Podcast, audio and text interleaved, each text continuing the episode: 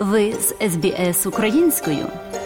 Знайдіть більше чудових історій на sbs.com.au ukrainian Останні новини з України слухайте у репортажі Марії Галащук. Ваша громада, ваші думки і дискусії. СБС українською мовою.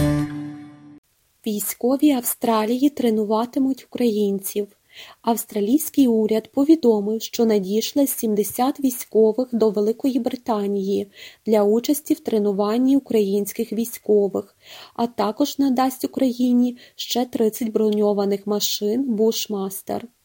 Міністр оборони Австралії Річард Марліз заявив в коментарях ABC Ми очікуємо, що конфлікт буде тривалим. Ми знаємо, що Україні потрібна підтримка на довгий термін.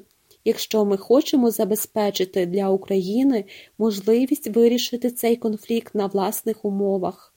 Міністр оборони Великої Британії Бен Волес підтримав рішення Австралії приєднатися до ще восьми країн і взяти участь в тренуванні українських військових з 2023 року.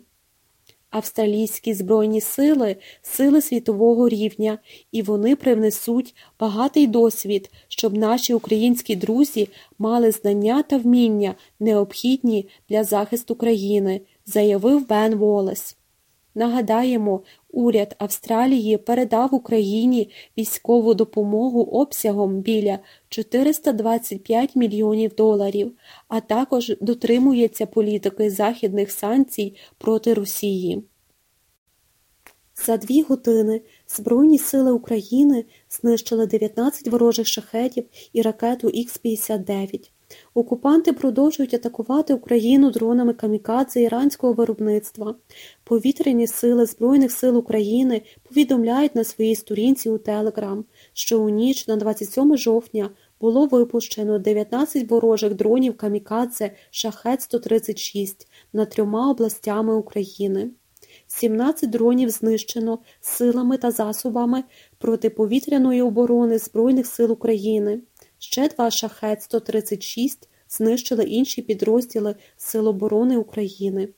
15 шахедів знищено у Одеській, 3 у Миколаївській та один у Відницькій областях. У відомстві зазначили, що високу ефективність бойової роботи показало озброєння, надане Україні західними партнерами. Крім того, у зоні відповідальності повітряного командування Схід зенітним ракетним підрозділом знищено керовану авіаційну ракету Х-59.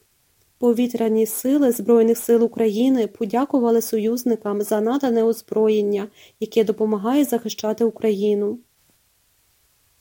Поки ворог закуповує іранські безпілотники, українці розробляють та вдосконалюють власні зразки літальних апаратів. Серед них новітній український дрон «Акула». Про це повідомили на сайті телевізійної служби новин. Український дрон почали створювати вже після початку повномасштабного вторгнення з урахуванням бойового досвіду на фронті. Він веде розвідку, спостереження і передає координати.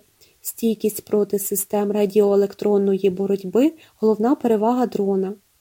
Вартість дрона розробники не називають, але запевняють в рази дешевше за світові аналоги.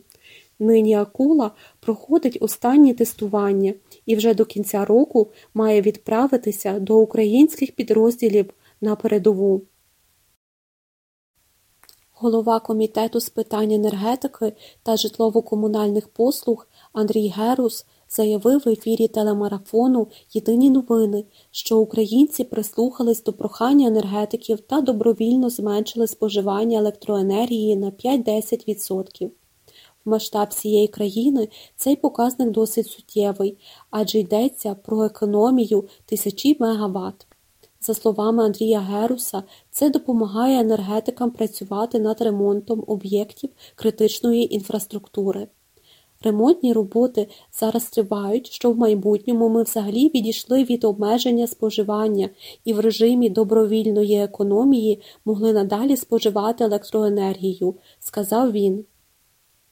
Крім того, варто наголосити, що внаслідок нічних обстрілів обладнання магістральної мережі української енергосистеми в центральних областях України 27 жовтня обмежить споживання світла на Київщині, Чернігівщині, Черкащині і Житомирщині.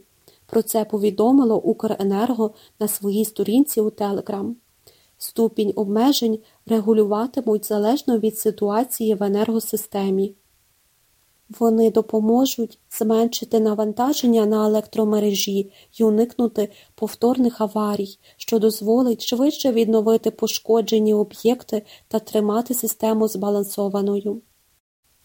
ЮНЕСКО планує запустити платформу для відстеження завданої росіянами шкоди в режимі реального часу, повідомило Deutsche Welle. ЮНЕСКО підтвердило пошкодження 207 об'єктів культурної спадщини в Україні від початку вторгнення Росії. Проте в Міністерстві культури та інформаційної політики України називають більшу цифру 552. Культурна спадщина дуже часто зазнає супутньої шкоди під час воєн, але іноді на неї націлюються спеціально, адже вона є сутністю ідентичності країн заявила директорка з питань культури та надзвичайних ситуацій ЮНЕСКО Кріста Пікат. Найбільш постраждалих об'єктів в Донецькій області 59, Харківській 51, Київській 30 та Луганській 25.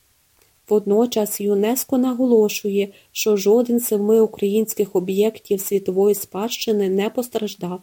Крім того, президент України Володимир Зеленський офіційно звернувся до організації щодо включення історичного центру Одеси до списку ЮНЕСКО. На сьогодні ООН використовує супутникові зображення до і після для моніторингу руйнувань об'єктів культури.